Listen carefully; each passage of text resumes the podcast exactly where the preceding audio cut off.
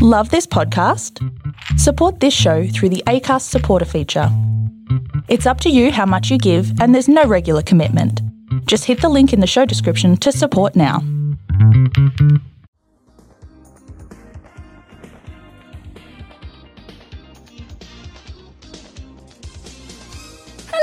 And welcome back to Why This Film, the podcast where we reach back into your childhood, pluck out a movie, give it a rewatch, and have a chat about it. I'm Emily Slade, and welcome back. You watched it so many times before, and now you're gonna watch it again. But it's been so many years since you last saw it, and now you show it to your friends, and they're like, What? What am I watching? Why? Th- What is what? this? Why?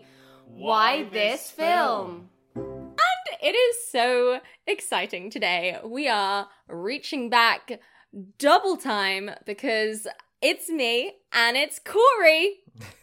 hey, how's it going? Um, and we're back together and we we're revisiting. Oh god, it's so exciting. I can't. Why can't my intros for these legend episodes are so bad because I'm just like. um, we are reunited four months later to talk about Legend, the director's cut, the extended edition, the magical Blu ray that we both immediately ordered after recording the previous episode, which was such a beautiful moment. Crow was like, um, we should just do it. We should just do the extended edition. And I was like, oh, this is the best idea I've ever heard.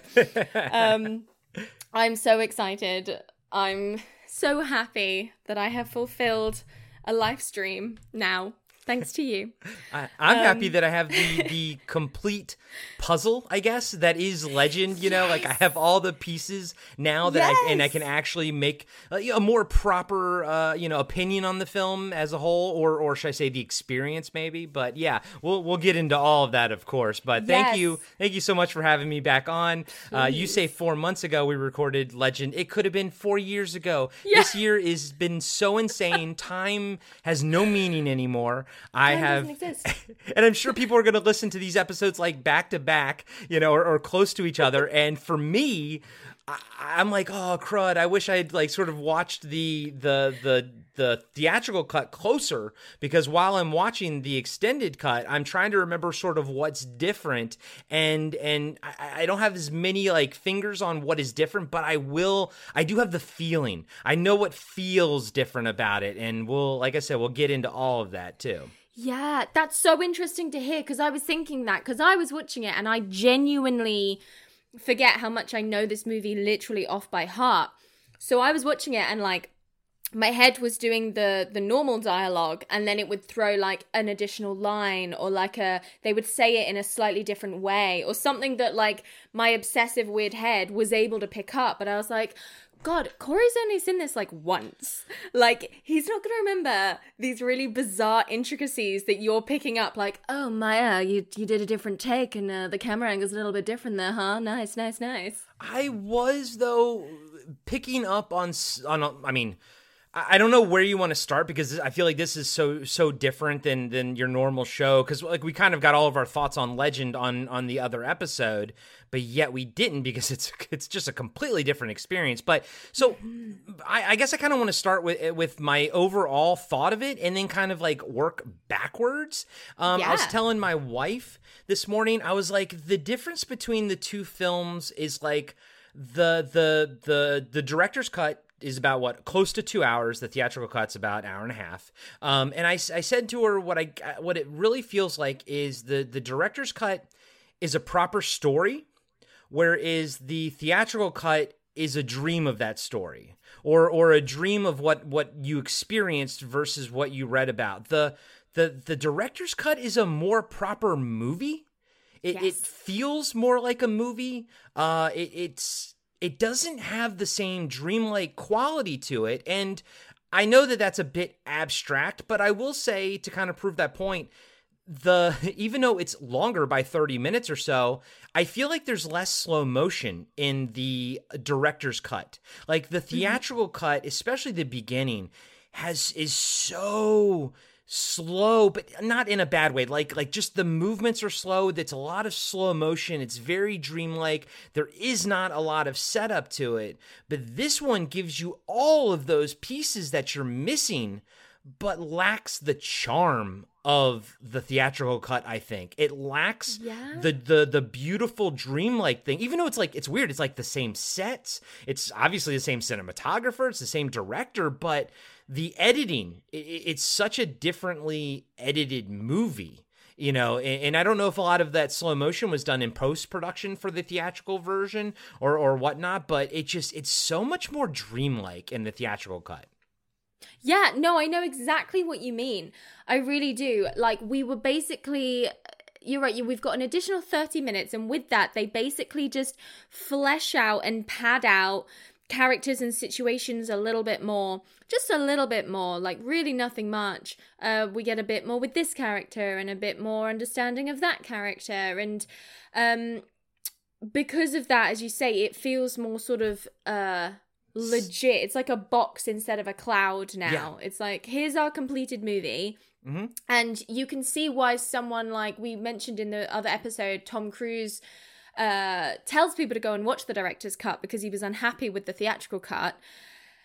It's so interesting because from yeah from an actor's point of view in terms of like you won't understand my performance if you don't watch the like full movie. You need to go see the full movie and the director's cut is the full movie but in terms of a filmic experience that's sort of a bit offbeat and really enjoyable the theatrical cut really gives us a vibe that is not really like much else that you see in a in a sort of trying to be mainstream fantasy. Like Yeah. obviously there's a billion movies out there that um, succeed in being dreamlike and and intentionally so. I think what was wonderful about legend was that it wasn't necessarily meant to be and what it was meant to be was what we see here where because the characters are fleshed out a bit more they bring us a bigger understanding. Ridley Scott's whole thing was he was like, I've got these characters and they're not 1D, they're not even 2D, they're like fully understood characters who have flaws. They're fantasy characters that have flaws. And we see Lily is more bratty and greedy, only subtly. and and I actually I I noticed that in the the scene where she meets the unicorns or kind of like when she's about to go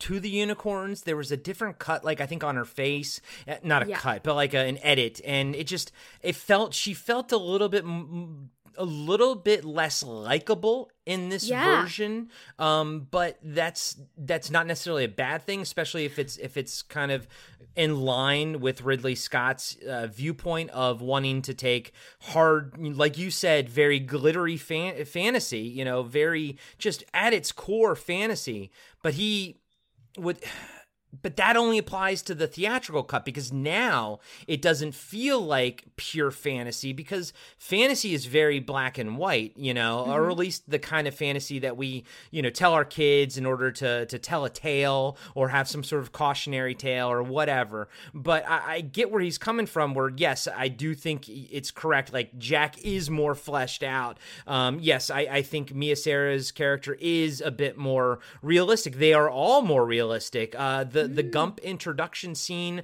I actually enjoyed more. Uh, I, Yeah. I I liked seeing all the elves and the in the in the um the fairies kind of closing more in on Jack where I don't feel like there was that element of danger in the original cut. I felt like there was more of an element of danger from from the the Hilda folk, you know, uh, and everything. it's it's it's uh, and and it's gosh, it's so weird. It's really so weird because I like what they fleshed out and I like that knowledge, but I like the experience of the theatrical cut better, you know. But but I do like the themes that they're playing with in in the director's cut. I do like the world being fleshed out more, especially uh, the the bog witch. I felt was a bit uh, better, right? Did she- he didn't he didn't woo her with the the the, the reflection as much, did he? He he he yeah, I I thought about you when that was on. We get way more of Meg um whatever her second name is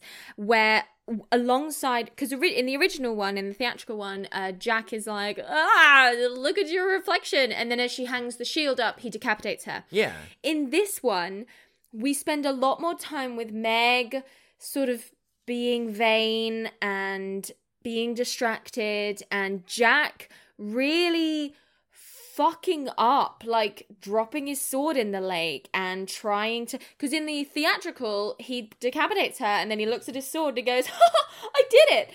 But by this point, we've had no indication that he's not necessarily a hero. Right. You know, whereas in this version, we get to see him fumble and stumble and be like shit, shit, shit, shit, shit, shit, shit the whole time.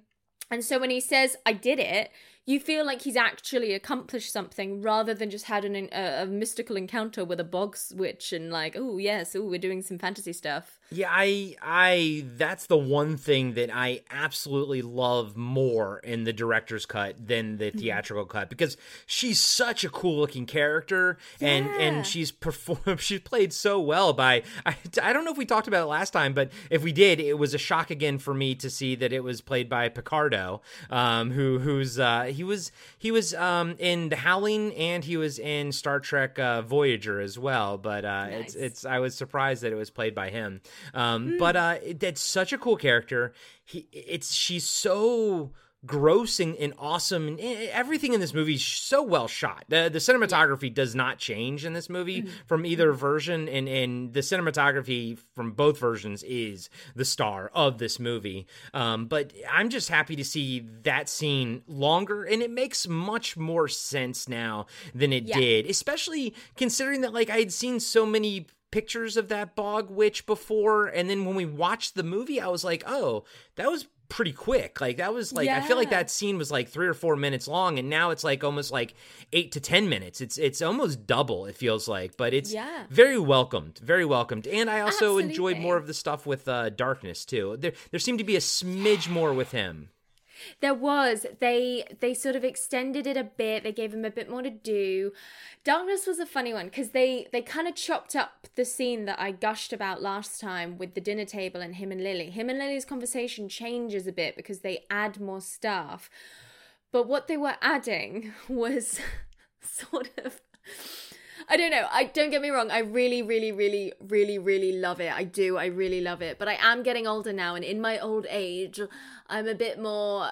You know, when someone turns around in a movie and they're like, "Ah." You are a feisty one, mistress, and I. You know, they talk like an incel on the internet, and you're just like, oh, shut the fuck up. There's a lot more of that with darkness. There's a lot more of sort of like, you will be my queen, mistress. The night is where we shall belong, my dear. And it's like, stop, call- like, he calls her a different name each time. and I was just like, no. this- Well, th- this No. does come from the the man that says like twice that that uh, sunlight is his destroyer. Sunlight is my destroyer. And they put that in there because in case the audience forgot. Right. So then when Jack defeats him with sunlight, no one's sitting there going, oh. What I did love was when Jack does defeat him with sunlight. He has he monologues for a bit. Normally he gets shot out into space, but he has a whole thing where he's like, dude, you can't fucking kill me. Without me, there is no you. Yeah. I'm in you. We are brothers. Like full on jokering him with like, Mm-hmm. you complete me. Um, he still gets yeeted into space, but you get the sense that it's not final. Yeah. There's no indication, there's no Godzilla eggs coming at you during the credits, but you're like, well, without darkness, there is no light. So if the light is still here, the darkness has to still exist somewhere. So, mm. like, you may have kicked him out of his rented swamp tree, but like, he's not gone forever, Yeah. you know? So, watch out, kids. And I did like that. I I liked that monologue, you know, and I loved it. I thought it was fantastic, and I I, I thought it added a, a nice layer to it. The whole concept that yeah, you can never truly defeat evil because you know we need each other. What is the light without the darkness? You know, everything he says, it's it's very mm. true. And I'm like, yeah, I like it, but at the same time, it felt a bit modern, like a modern villain sort of thing. Whereas again, in the original much more dreamlike much more mm-hmm. just much more of a true fairy tale you know? Like like where you don't you know you don't have every little bit of it explained to you you know? And, Yeah. and i'm happy that not every bit was explained here. Like we still have no explanation for like you know why he what that you know chamber was with the armor and like, all that kind of stuff Where we are and Yeah. what we're doing here. and that's fine. That and that's that's great. I like not having all of those answers you know? But but yeah, it's it's weird because I'd say like it it'll take two steps forward and then like one step back you know uh Mm-hmm. with, with with what i how i feel about it you know i'll be like oh yeah i like this scene i like that scene up oh, no i like the other scene better and you know Yeah. Yeah, and I had that at places. I think I was just so overjoyed to sort of see the almost finished story as it was always meant to be. I was like, what I wrote it down. It was like What did I say? Um it feels less rushed. It feels like everything was given more time to breathe. You mentioned how we had more time in the world, and we really do. We spend ages walking down paths to get places where before we just we just got there.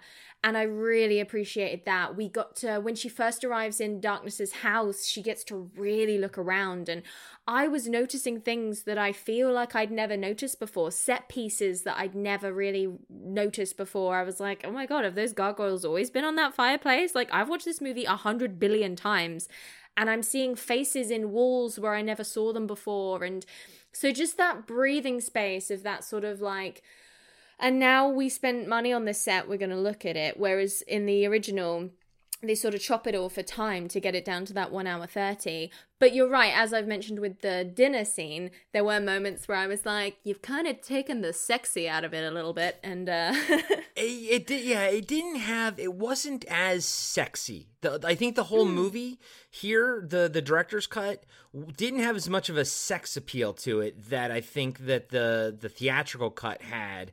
Um you know and i don't know if that's if that's the uh, the right way to go or not, you know, because I don't know if Yeah. she's supposed to be underaged and stuff like. So like, I don't know if like if, if that was like a good thing or not, but I do feel that there was a little bit less sex, but I do think that that the princess was a bit more. She was more conflicted. I think you saw more emotion on her face in this one. Um, I I I, I kind of felt like in the in the theatrical cut, she was a bit in. She goes from being innocent to then all of a sudden having the thing the the dress on, and then she kind of like turns. Whereas I feel like in this, you got a sense of she was still sort of a bit of who she was under the glamour. You know, like she was still sort of fighting it. Um, although was the bubbling chair in the theatrical cut that she you know she was going to sit on. She's like, I'm going to stand. Thank you. but it's very it's very quick um Yeah. it comes a lot earlier and she she sees the bubbling and she's like i'm gonna stand. But in this one when She- she, she- usually says that there's an extension of the dialogue and it takes ages before she sits down. She's looking at the walls a lot more because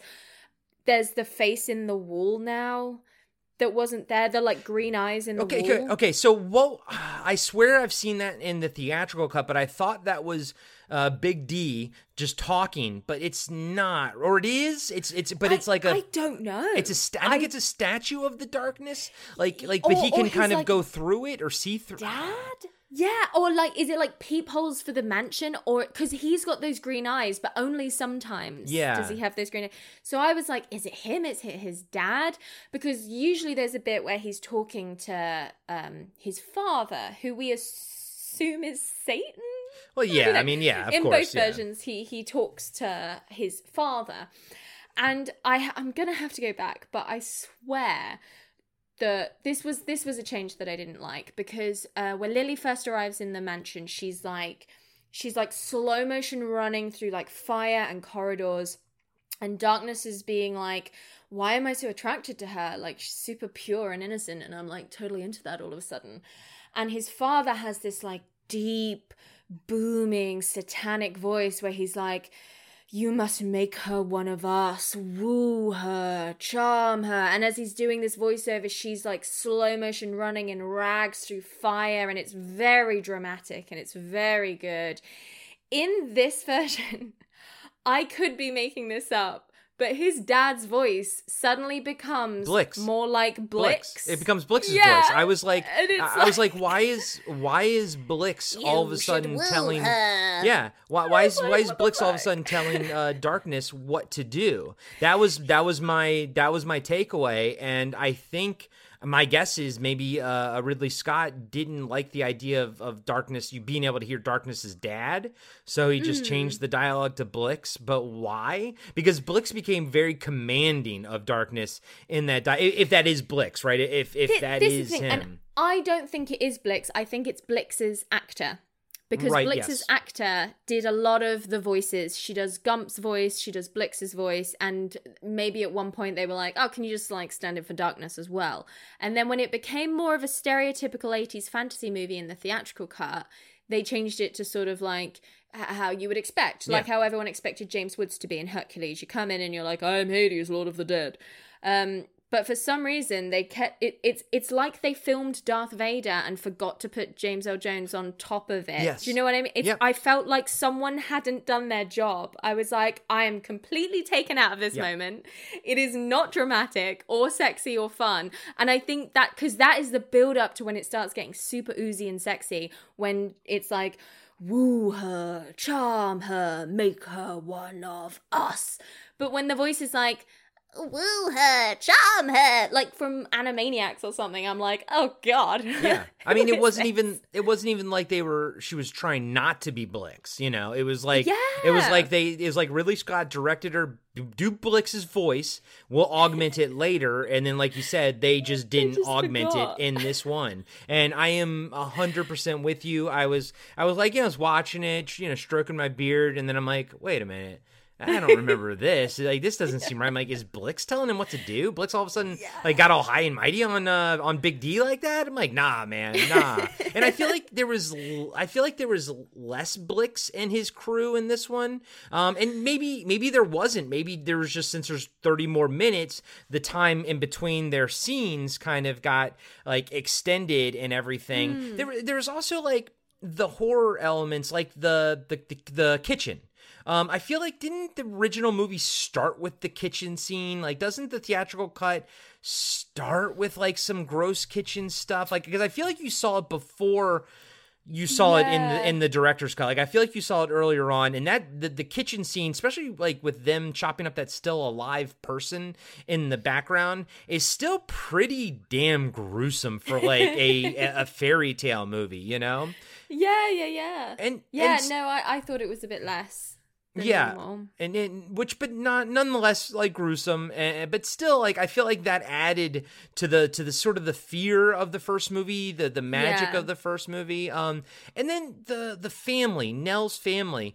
Did did we ever see them be like revived in in the theatrical cut? Like didn't we ever go back to them see them they were fine uh, no, we didn't. We because we we made a point about it in the last episode where you you just never find out if they were cool or whether they were just like lost in the in, old uh, the freeze the over of 2009 or whatever. Yeah. um, uh, remember when Remember when Princess Lily touched the unicorn and everything went to shit? Yeah, my I lost my whole family that day, man. It's really sad. We don't like to talk about it.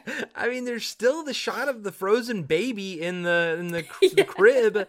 I mean, it's I a dark movie. Milk-fed meat. I know that's such a great line. it's such a great line. And what what I love is that's the one who's pretending to be he's a he's like a brownie or a dwarf yeah. pretending to be a goblin and I really noticed this time round that everything he says is so overcompensating trying to be a goblin. He's like, I just love milk fed meat. Or he's like, oh, she was so sweet. I want to suckle on her bones. As if he's like, hey guys, I'm a goblin too. Oh, I love eating the humans. I do. Nom, nom, nom. Like, really trying too hard.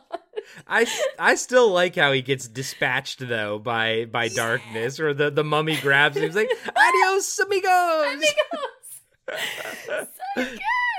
That one is um, still. I'm glad that that like remains yeah, intact. You know, and a lot of it did. A lot of the sort of good humor was there, and anything that was taken away, I think, worked in its favor. And I'm not sure that much was taken away. No, if honest. anything, I think there was more added to it. yeah. Um, the biggest change is the ending. Yes, I was going to ask you about that with the whole like so in the original or okay, the theatrical cut, it's like it's very much uh, Jack and and the princess are are off into the future together. Whereas I actually mm-hmm. kind of like this one where she's like, "Oh, what a what a crazy dream that was. So I'll see you tomorrow." Like, you know, yeah. like her world just kind of goes back to normal, but Jack is is still sort of there, you know, and yeah. and whatnot. I like that. She um I really loved it. It was a proper full on extended conversation when in the theatrical when she wakes up and he's just like, "Hey, I got your ring. That means that we're married, right?" And she's like, "Yeah, I love you." And he's like, "I love you too." And they li- literally run off into the sunset. They literally run off into the sunset. In this one she wakes up and she's like, "God, I had the weirdest dream." And he was like, "Ha, yeah, dream." And she's like, It was a dream, right? And he's like, It's over now. And she's like, That's not answering my question. And he's like, Shh, shh, shh, shh, you're safe, you're safe. And she's like, Okay, all right. okay, well, what I did learn, Jack, is that you belong here in the forest, which yeah. I thought was so funny because maybe she's coming full circle with the conversation she has with Nell at the beginning, where she's like, Princess Lily, you should be finding a, a, a white knight on a beautiful horse or whatever and and she's like I, I, but no i want to go on an adventure and then she goes on her adventure and she wakes up and she's like you know what jack you work really well in the forest and i'm gonna i'm gonna go back home and have a bath how does that sound and he's like yeah that's that's fair. That, that's yeah, that's fair. And so she does. She's like, "I will see you tomorrow, sir." Yep. Uh, you keep my ring so uh, we don't have to deal with that. And uh, yeah, I'll uh, I'll call you. I'll call you later. Okay, see you later. Bye. You and, and then... your, you and your unibrow can stay in the yeah. forest. you and your rabbits can stay, and I'll be back uh, eventually.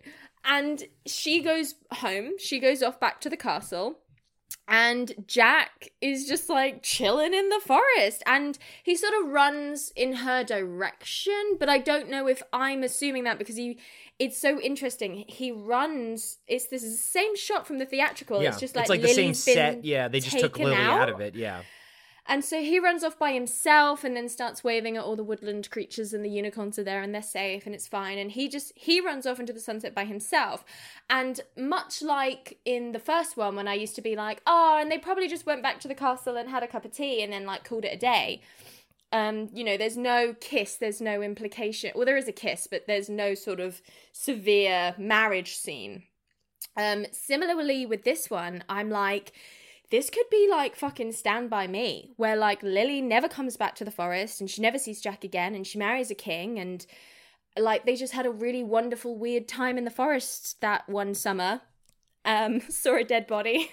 Yeah, yeah. Were like changed forever. like, and you know, for to to coincide with, I guess. Ridley Scott's realistic version of a fairy tale, then this is kind of how it has to be, you know? And and also because she learned her lesson. She has to go back into her her world and take her knowledge with her and you know tell people about you know what's going on in the woods and kind of like create this idea of folklore you know without her. You always need somebody to basically survive the experience so they can go tell tell the story. But yeah it's not as it's not as clean cut. It's not as like sweet and saccharine as as the original one is. Mm. but I don't know. I think as an experience, I still like the overall experience of the theatrical one better. You know, like it's it's more dreamlike. And at that point, I'm like, well, sure, I'll just have Jack and Lily be together. I, you know, like I I was already yeah, along yeah, for yeah. the ride, and I was already rooting for Jack to to win. You know, I I I liked it. I actually liked the the the way the theatrical cut ended that way. I thought it was kind of sweet. I mean, Jack fought hard for her. You know, yeah, and, and it it wraps it up neatly and it makes sense and they're both deserving. They've both gone through something and struggled. It's not been easy for them. But I think that's why I liked the director's cut more because it's what I always wanted. I always like it when they're like, "Oh, you wanted the thing? Ayo, stripped out from under your feet." And this does it when Jack runs off alone. I felt this is going to seem so dramatic. When I was watching Legend, the director's cut, and I saw Jack run off into the sunset by himself, I felt like a hole in my stomach. Like I felt like it wasn't complete. Like I felt like they hadn't given me the satisfaction that I deserved from this story. And I love that. I love that missing piece feeling where I'm like, hey, happy endings aren't guaranteed. And actually, heterosexual romance isn't necessarily a happy ending. So. Now, would you now? I, I know that you you like to describe the theatrical cut of, of Legend as being a very uh, just just like powdery, uh, you know, glittery fairy tale, like kind of kind of folklore, like at its core, just just really distilled down to its core. Do you feel that's the same descriptor for this for the the the director's cut? That's so interesting. Sort of. Like it's still there, but as we've mentioned, because it's a little bit more. We talked about Legend being sort of grey with its intentions, but fundamentally, yeah, like fine powdered fantasy Coke. But like this is much more grey. It's much more sort of ghost world than uh Dragonheart. I don't know, like it's it's like people don't necessarily get their way. Um people are kind of shitty sometimes. There's sort of more resolution, but there's also less. Mm-hmm. It's a really weird one. It's still, I still felt like I was in an absolute fantasy world. Perhaps more so. I know, like, the dreamlike quality's been taken from us, but I found my feet were more firmly in this world and I really enjoyed that. So it didn't feel like I was just sort of visiting on a high. It felt like I was there more this time and I really appreciated that. But um in terms of it being black and white, it's not really. It sort of feels a bit more I don't know. I really don't know how to describe it. Oh yeah, for me it felt more of a it felt more solid. Like I don't know what that means, yeah. but like it just it feels more solid. It felt more like a movie. It it just feels like okay, yeah. this is a structure. The the it's a three act structure. I know when things are coming, but with the theatrical cut, I didn't really know where things were going to go because it just kind of had dream logic just everywhere, and that was because of them cutting out 20 minutes. So you have to cut out yeah. all this stuff, so it feels like dream logic and everything. But it's it's it's weird because it's almost like it's almost like the director's cut is Batman Begins, whereas the theatrical cut is Tim Burton's Batman, right? It's kind of like the same source material, but one is trying to have more of a, a, loose interpretation of it, like Tim Burton's Batman, whereas one is trying to be very more just solid, but at the same time realistic. Like, how would this really be in real life? Sort mm-hmm. of, you know, like if this movie came out post Batman Begins, I think it would have leaned even more hard into the the more like gray, realistic fantasy. But it's still like in the '80s, so we still haven't. I feel like we, as an audience, we hadn't seen like super hardcore, realistic, you know, fantasy or sci-fi or comic book stuff. You know, people have tried, but you know, it, it's going to take a while for us to get there. So this still sort of toes the line. But I get where Ridley Scott was was coming from, what he's trying mm-hmm. to do. I mm-hmm. think he was like, okay, I, I understand folklore as much much as we all, we can all understand it, but like I get it. I get these movies, the grim fairy tale stuff. I get it, but at the same time, they're very loosey goosey. They're kind of like you're just supposed to accept things. Like this person just lives in the forest. Like and then I'm sure Ridley Scott was like, but what would that really be like to be Jack in the forest? You know what I mean? Like, even though he didn't go hard hardcore into like the Batman Begin realms of like really showing you what life would be like as, you know, Jack in the Forest, but I think that like Ridley Scott started doing that. And then he started yeah. thinking like, okay, but what would what would the elves be like? What would the Gump be like? Like what would he really be like? I know what we understand and I know what folklore tells, but in folklore you only get like maybe one or two lines about this character. He's like, I want to I want to like actually explore the character. And i do think we got more out of the gump in this one you know? I think we got a sure. more a more rounded gump. Um i liked seeing more of the the the, the hidden folk. I like seeing more of the the fairies and stuff especially when he he gave uh jack that riddle that he had to pass. And i like while he was waiting they were just you didn't see them move but they all just started encroaching closer and closer and yeah. closer. And and i love the design of them. I feel like in this movie you got to see more uh, like gnomes and more of the elves and, and stuff like that. And man, it's so cool. They went for like a very traditional look. Like even some of the women, like you know, they, they you could tell that the actress was pretty, but then they would give her that very ugly bulbous nose, you know, Yeah, yeah. to wear. And it's like okay, it's like I I really felt like he wanted to be true to like the source material. And I know there's no source material. The source material is just folklore. Like he wanted to be mm-hmm. true to like this sort of Germanic, you know, fairy folklore. But at the same time, he wanted to be like, but what would it really be like if these creatures were really real? How can we, we he wants to film it realistically. He wants to portray them realistically. And, you know, th- I guess the nice thing is at the end of the day, he had enough material to create two two movies or the studio did one that was dreamlike and one that was was more realistic but uh, yeah i think he accomplished what he wanted to do i think here Yeah, for sure. And it's it's really cool that we now get to choose which experience we'd prefer.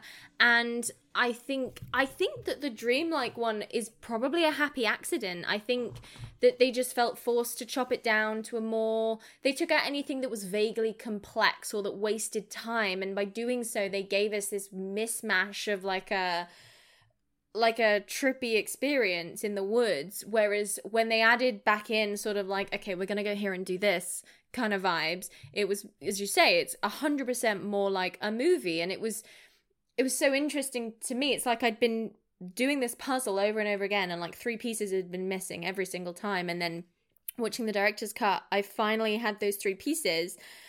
Um and I was able to see the jigsaw complete for the first time. And so there's a rush in that where you're like, oh my god, it's finally finished. It's finally finished. I can look at it. But you're so used to seeing the unfinished puzzle that you've sort of fallen in love with the unfinished puzzle. And you're like, there's more charm to that. And there's more. I love it. There's more nostalgia to it. So whilst it's I'm super pumped to now have the option to watch the full movie, um and be able to notice things that I never noticed before, like the set pieces. We do still have the sort of injection of the theatrical cut where we can just be like, oh, yeah, like, what's going on here? I don't fucking know and I don't fucking care. This is great. yeah yeah and yeah i think the the the theatrical cut is probably my preferred viewing at, at this point but you're right it's nice we have two choices and both movies are I would say good movies. Like I Yeah. like both movies. Um, I think they're both well made. It's just it's remarkable how different of an experience they both are. You know, and and what you're you're left with. Uh, you know, on you know what how you're feeling, and and it's more of an experience. Both of them. It's like I don't think there's one right or wrong. It's which experience do you prefer? And I think you know and and having you know which one do you watch first is probably going to dictate which one you probably like better but It's true. You were talking to me offline and apparently there was probably a darker version of of the movie that didn't even get filmed right? Because you sent Oh, me a, a, a page of the script where it's like so apparently lily is like being beaten at the beginning by some baron that she's be- maybe bequeathed to or is that her father? I wasn't quite sure from from the page but it seemed dark and sinister It's mental. Um, I talked about it briefly in the other episode. When I first got into Legend, I found the original. You can find the original script. Um, the by the oh, what's his name? His name is like uh William Hjortsberg, who wrote the screenplay for Legend, and you can find the original Legend of Darkness online. Legend of Darkness happened, and it was sort of based on all of this stuff.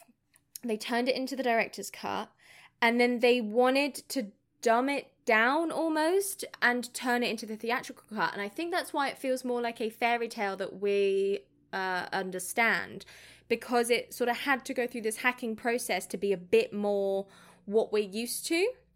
So then you go back and you go back again, and Legend of Darkness feels more like I'm reading The King's Damosel, um, or like an Arthurian legend or something, less rather than a fairy tale. Darkness is replaced, as you said, by a baron who just happens to be her dad's friend. Um, because we meet her father in this version. He's out hunting with the Baron, who everyone says is an ogre. Um, but he's not. He's just like a really shitty dude. She turns physically into a monster, which again harkens back to more sort of the original. Uh, what would they be? Um, some of the really old sort of I mean, there are versions of Red Riding Hood where she turns into the wolf, Tiger's Bride, um, lots of fairy tales where the women turn into different animals, kind of thing. But this is very, very dark about it because, as you said, it's also very. He has a whip and he like whips her until she bleeds, and that's like written in the script. It's Yeah. it's very trying very hard to be like BDSM So so wait, so is the darkness is is Big D not in it? Like it's the Baron, he's the he's darkness. It's, it's the Baron. Um Is he supposed to look any different? Is he like do they describe him any different or is he is there less less uh uh like monstrous uh uh stuff in it, you know? when we first meet him, he's got his face covered Okay. um for a while and they say he's an ogre. It's I mean it's it's chunky. It's Yeah, like, yeah. it's yeah. thick as. Um and I haven't uh got all the way through it recently. Um I was just flicking through. She he she's like turning into a literal animal and he's like, haha, blah blah blah. Um we are all animals, my dear, blah blah blah blah blah. Yeah, I like he did he actually keeps that line in it in the movie too. Yeah. which is really interesting because this is where it comes from and in the movie it's like it's just sort of like a she's like you're an animal because i'm trapped in this dungeon and it really sucks and you're like literal a devil. And he's like oh we are all animals my dear. And it feels just sort of like you know humans aren't that great either hon so maybe you should check yourself before you wreck yourself. In this it's like a vile stone cellar walls dripping with moss and slime human bones litter the earthen floor chains and shackles hang between the instruments of torture there is an iron maiden, a rack, and a charcoal brazier heating various tongs and pincers. The whip cracks again as the shadow of the Baron moves across the wall. Princess Lily is chained to a stone pillar, clothed only in tatters, her glossy pelt striped with bloody welts from the lash. She huddles helplessly before the fury of the Baron. The Baron strikes again with the whip. Semi conscious, Lily can do little more than whimper when she is hit. Baron. Your moans seem almost pleasurable, my dear, developing a taste for the lash. Lily, groaning, kill me. I want so nice. Very different to the movie. Yeah, That's It, like dark. it's cringy as well with sort of how overtly um pornographic almost it is um obviously as a 14 year old i was like hello um, but uh now as a 28 year old i'm a bit more like are you okay william Hjortsberg? maybe you should like get a girlfriend who's into it before bearing it all in a screenplay Right, I don't I- know. Man, I wonder if like, did Tim Curry sign on when he read that script, or like, you know, I mean, because I mean, what we see is so dramatically different than that. Yes, Um, so different. But you can also kind of see where it came from. I Yeah. mean, darkness is in like that sort of bin bag, PVC outfit, and Lily gets put in a plunging neckline of a gothic, um, oh god, what's the hot topic dress? Um, but it came from a place of real sort of abuse, and I can't. I feel like I can't remember, but I feel like she fully turns and she fully goes over to the dark side in this, and Jack has to literally rip her back. Mm. And once he has done so, she's sort of changed forever a little bit, where she's sort of lost her innocence, as it were.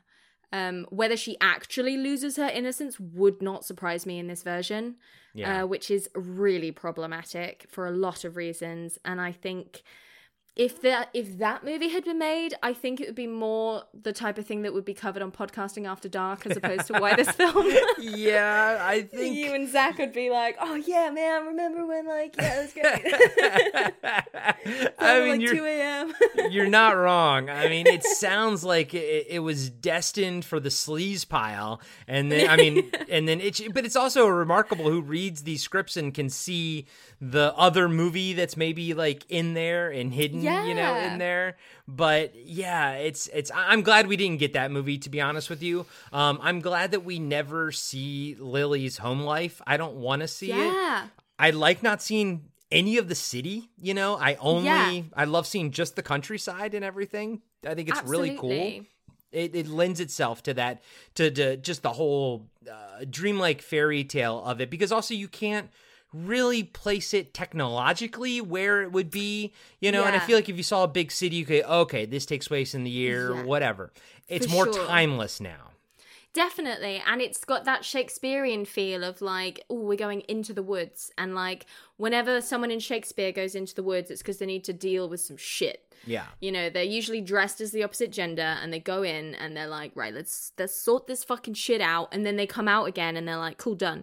And it's that Lily enters the woods and she has a fucking wacky adventure and then she goes home again without Jack. Jack is part of the woods. Jack is part of the adventure, which is why I'm always so unwilling to call him the main character. Even though he's our hero, I feel it's Lily's journey that we follow. Oh, yeah. And if I had to give it a main character, it would be Lily. Oh, of course. I, I Um, would. I would not consider uh, uh, Jack. And honestly, I, I think it's smarter that he stays. Like it's like um, it's it's the same trope as uh, a samurai movie or a gunslinger movie or Mad Max. It's they they are they, they they can only do one thing. They're only good at one thing. They can't be integrated into society. You know, they kind of go from town. You almost get an idea that Jack could be immortal um, and he could go from from woman to like he just could be having these adventures and, and with other people and stuff. But yeah jack is not built for the city. We even talked about that i think it, the, the first time. Like what would that what's their future really like here have a future. They would have like a shitty sitcom future where they're both like depressed. yeah because uh, jack would want to be out in the woods and, and she Yeah. would yeah it's it's i i think absolutely this ending is is more truer to jack's character than Mm. than the other ending is. Um, although you could say the other ending maybe that they they just held hands till they got to that part, then they Yeah, they separated they- ways. You know, they you, said, you know "Bye, whatever. bye." Yeah, but it's but interesting that um you say immortal in the original script. He was meant to be. We met. We're meant to find out that he is immortal. okay. And you think of the sort of foresty folklore of England. There's a lot of the Green Man Yeah. everywhere, like. may- And like, I, I wouldn't be surprised if he's meant to be that vibe because he's he's Peter Pan without falling out the pram. Well, eh, well, and eh, which is interesting because then you also have the Gump. So it's like in in my head, Jack is the Gump, but he isn't because you have the Gump, and the Gump Yeah. doesn't know Jack. So that always kind of that for me that makes it a little bit weird because I feel like why wouldn't Jack have ever met uh, or run into the Gump or, or known him? You know, like if he I lived in the woods, he should know yeah, him. but like, if let's say there's the woods, fucking Stranger Things. Thank you for like being able to sum shit up, but like, it's, Yeah. like you ruined it. Uh, Multiple yeah, so dimensions. within the fairy rings, Yep. the sort of supernatural element of the forest lives, and in the forest, the sort of green man lives, the sort of jolly green giant who can interact with humans. And then if you look. Uh, the second layer down, there's all the brownies and the elves that perhaps only come out at night, or perhaps can only be seen if they choose to show themselves and like that Or- sort of thing. The, or when the veil is thinner. That live, yeah, there are people that live in the forest, so we assume it's a fairly human domain. Um, in the original script as well, uh, Lily's like, "I'm a princess. You must. I demand that you show me the unicorns." And he's like, "You are a commoner here. The true royalty are the unicorns." Kind of thing. So it is a completely different domain to perhaps society, as it were, over where the castle is. Um, but no, it's Oh, really interesting. Although that's kind of, I would have liked to have seen a little bit more of that different hierarchy. Like, I actually find that to be kind of interesting. Like, uh, the human hierarchy, and she's like, "Oh, but I am a, you know, I am royalty. I am this and that." But there, it's like, I don't care. It doesn't matter what the fuck you are back in the real world. You know, like unicorns here are all that matters. Like, Yeah. he does say that, but it, I, I think it's interesting if they they didn't actually use royalty to the unicorns. They talked about more of like these these beings, and which is weird because it's like the the wording is supposed to make them seem bigger, but I felt like it made them seem more contrived. And I think if he used royalty, I actually would have liked that better, like the the, the spiritual better. royalty. Yeah, because he sort of this time round he mentions how her touching the unicorn put her immortal soul in danger, and I was like, what are they gods now? Like, And she's not supposed to touch them. She did. I think she's a dick. I think that's a dick move. and she was always meant to be a dick, and I think that's why I always liked her as a kid because I was confronted with this princess character who was flawed. She was fundamentally flawed. She was greedy and she was bratty and she was um snobby and she was bossy and I was always like, fuck yeah, like a human woman on screen. I love it. And and I should say that the the fact that she is a dick, I, I don't actually find that uh, dislikable. I actually find that interesting about her character, and I do like to see in this movie the different facets of her character because, and I think that's it's important because to show that humans are different than uh because even the the the the fairy girl, she even says like you know your all's love is so fickle or what she's something to that regard, whereas f- the fairy love is strong and fierce, and and I do think that that Lily is supposed to be more gray and her faults are supposed to be more apparent because she's human. I think we're Yeah. supposed to see the difference between humans and and fairy and and elves and and those guys and gals. Like, you know, they're they're immortal, they're more in touch with things, they they they understand things more, but at the same time they're not it's it's why in movies and everything like humans are always prized because we also have like free will whereas they kind of have to live with the rules that they are under they're extremely powerful like the the gump and everything they're all extremely powerful but they're very bound by their rules. Whereas i think we you know humans are always portrayed in folklore and movies and stuff as like we're so we have all that free will. We're, we're so willful and prideful. We can do whatever we want and it doesn't matter. And yes we do miss the little things. We miss the connection to the magical world that the gump has but at the same time we're more free than the gump is you know? And uh and it's cool though. It's cool to see like you can have a good character do bad things. Like uh, we're all good like a lot of us are good people but yet we still do bad things. We still do dick things. And so her touching the the unicorn i thought was you know uh, great. I mean I, I like it. I like that she kind of you know says i'll do what i want you know? It's it's it's cool. Absolutely. What's great is that it's a very simplistic in theory, black and white fairy tale that we've been able to talk about for hours on end and still can because it provides us with these complexities and it provides us with these sort of underlying thought process thoughts without answering any question that we're able to delve into the world and we're able to be like ooh ooh ooh ooh ooh like actually I do sympathize with darkness and actually like maybe this and maybe that person's kind of trash actually and like ooh ooh ooh. And it's i think you're absolutely right. I think i think if we did have a movie of the original legend of darkness it no. No, No. thank you. It wouldn't but- have it wouldn't have stuck around like it, i don't think. Or in a different way probably. Reading the original legend of darkness completely different. Reading the original notre dame de paris and watching um, the disney's hunchback of notre dame completely different things. But i'm just so grateful that people are willing to give these darker tales and these horrific real stories a chance for a new life, taking just little shavings off the top and breathing new life into them to give us a more fleshed out, brilliant, off the beaten track tale that we can still enjoy. I just really enjoy that. Yeah. Yeah, no, I, I'm, I'm with you. I think it's, it's super, super cool. Um, and one thing that I thought was really cool about what they added back in, I believe they did, uh, was how the Gump t- told time when they said, "Hey, let's all sync up our watches." I was like, I was like, wait a minute. I like, I was, I think I was taking a note and I looked up. I was like, I don't remember watches. And then like the Gump has like this globe with wa- balls of water in it, and then the other guy had something else. I was like, oh, cool. I was like, oh, this wasn't in the, yeah, right. I wrote it down as well. I was like, watch The clocks?" Yeah. Um, yeah, like one of them has like a weird sort of clown clock face on like a pocket watch. He has a ball that has little engravings of like different animals, and he's like, we'll be back here in 200 beats of a hummingbird's heartbeat. And then when he comes back, he's like, two more flicks of a badger's tail and we'd have been done for. Because his little balls articulate alongside the images of these animals and he reads time through woodland animals' internal organs or whatever. And it's just so, what a brilliant, gorgeous little addition. Yeah. I want one. I want one of those like Gump clocks. Yeah. Like how gorgeous. I mean, and it was such a beautiful effect too. Like it, it was Mm. really, really well done. Damn shame that that didn't make it into the theatrical cut because it's a, it's a fun little piece of of I don't know fairy tale tech. Yeah, weird. Yeah. and, and and I will say the only other thing that kind of I, I felt like honestly they they kind of pulled back on was the fairy being in love with Jack in the director's cut. I felt like that was a bigger deal in the theatrical cut than the director's cut. Maybe there was just less time and they you know like eh, there's again there's 25 minutes that are trimmed. If, you know, they kept every bit of if you kept every bit of that that weird little stilted one-sided love story, it would seem like more because you have less time surrounding it. So maybe maybe it was just the same amount of time as it was before, but it seemed like in the theatrical cut it was a bigger deal.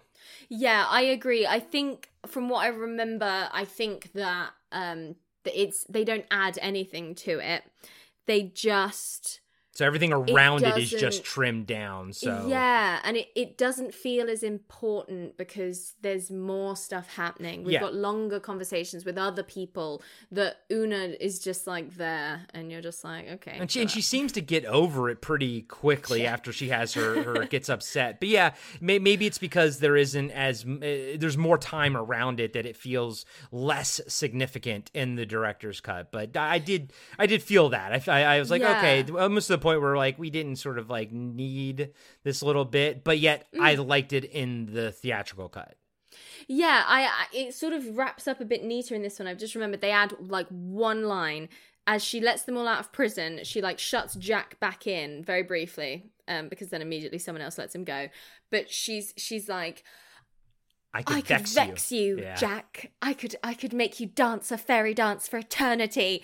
And then she like storms off, and Gump is like, "Okay, we're just gonna let Jack out of the prison. Now let's go." Yeah. Um, but I loved it because it just it was just that m- more bitter spitefulness that really felt like she was sort of stamping down and being like, you know what, fuck you, I'm over it. Yeah. More so than in the first movie because we first movie it's not a sequel the theatrical version because we talked about it in the other episode where um it sort of it does feel like she gets over it a bit and I was saying that well she sort of goes off on one and I think like Tinkerbell who can only experience one emotion at one time she's she's over it because she's like well you've filled me up with so much hate towards you now that I can't see you in any other way so you can go suck a dick. Even though it's completely her problem and Jack didn't do anything wrong. And- but but at the same time that's i feel like that's kind of always been like like you said like it's a fairy thing. Like that that is why they love us humans is because we can experience this full array of emotions. And i think like you say everything they're feeling is just amplified to the they're always at 100 they're always going at 100 you know? And uh but i will say this i i will say this she's a professional because she still did her job even after being shunned by jack. So did. props to her. I want Good her on her. my team no Yeah. matter what. Yeah she's legit. She she finishes the job. Yeah. Um, also, what's interesting about fairy human relationships is that often fairies are very aware that humans can die when Yeah. often fairies can't.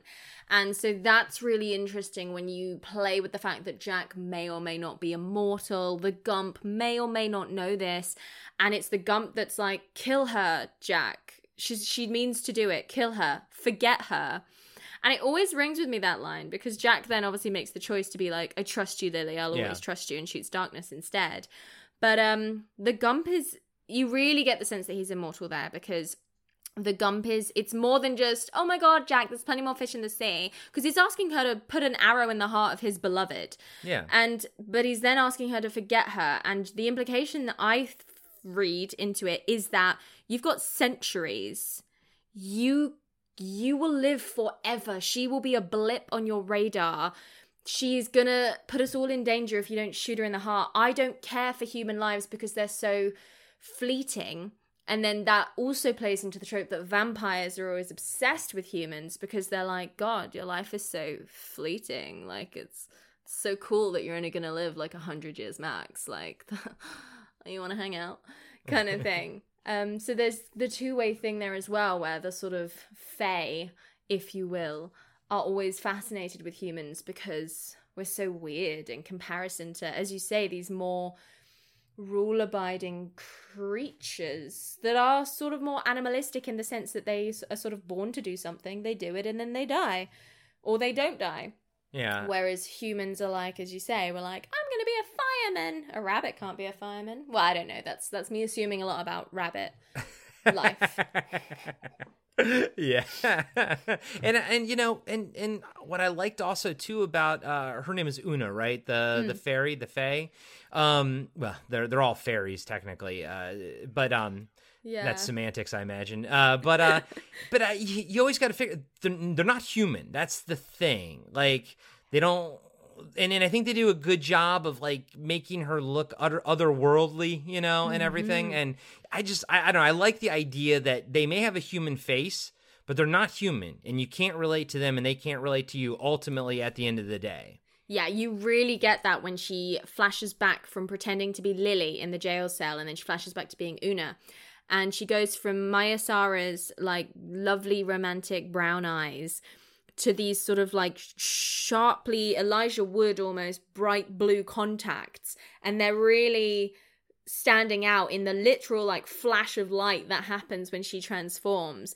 And it's frightening because all of a sudden this wild hair and these bright weird eyes come through Lily's normal face and you're reminded that you're dealing with something quite dangerous. Like mm-hmm. she could fuck you up if she wanted to like yeah she yeah. could she could take you by the ankle and drop you off a mountain. I recommend it. I recommend checking mm. out Legend. You know, I recommended it before, um, but I I think it's a beautiful movie. I think it's a it's a it's a beautiful movie, beautiful experience to sort of take in. Uh, the the director's cut is a beautiful movie. The th- theatrical cut is a is a beautiful experience. But kind of tying it back into like bringing magic back in the world, I would almost want to show my kid the the theatrical cut just to kind of have their imagination sort of yeah. run wild and kind of you know just I I do still love that whole first act when they're in the woods. That yeah. it's it's a set clearly it's a set but I love that. I love I love outdoor environments that are sets. They clearly look like sets. Yeah. I just love that. If that feels magical to me um and I I think that whole opening act is just amazing. Nell's Cabin, you know, is amazing. I think it's a brilliant movie to show kids, and I would hope that they would, you know, if you show it to them young enough, it might be a little scary, but I think it'll. Yeah. I'd like to think that they would enjoy it. I'm so pleased that you enjoyed it. I'm so happy. oh yeah, it's it's so much fun. I like you said early on, it's we do have a clear picture now of the movie. I'm glad that I have a clear picture of the movie. Mm. Um, but I think moving forward, I would probably watch the the theatrical. I would smoke a fat joint, just get just get melted into the couch and just experience that movie. Just experience it, let it wash over you and just mm-hmm. just absorb it, live in it. And then if you have any questions, go watch the director's cut afterwards and be yeah. like, "Okay, that's interesting." But I I think the theatrical cut, I would start with the theatrical cut. Yeah, I think that's fair. I think that's very fair actually because it it sort of wraps itself up nicely in how you would expect it to and it, it, it makes sense in itself. And if you enjoy it and as you say you want more questions go to the director's cut.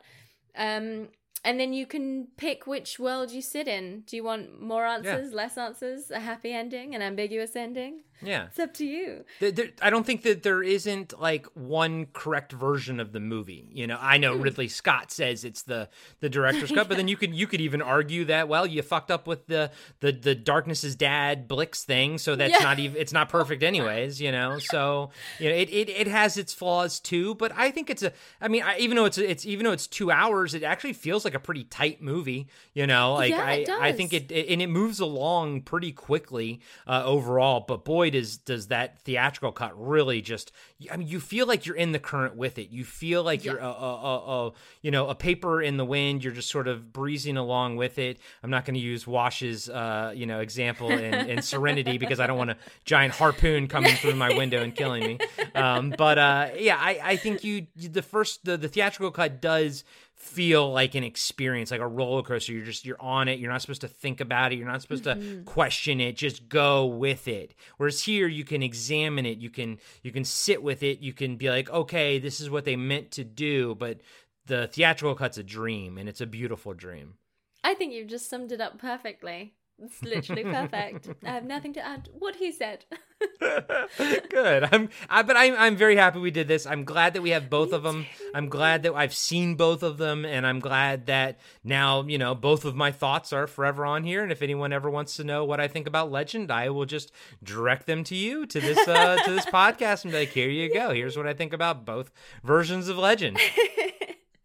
Thank you so much. Like I cannot express how much it has been like therapy to me to like sit down with someone who is so thoughtful and articulate and artistic, who is able to appreciate these movies in a way that I've been appreciating them for like 20 years and no one was there for me and now I feel like I've opened a door and I'm just like ah there's people out there who agree with me. So this has been so wonderful Thank you so much. Uh, I, hey, I always have a blast coming on here, whether it's uh, whether we're talking about Tron or two different versions of Legend. I always have fun chatting movies with you, Yay. my my buddy across the pond. So, uh, where can we find your podcasts? Where can we find you across social media? Tell us about your podcast in case this is the first time someone's heard of you and they're like, "Who's this cool guy? What's he up to?"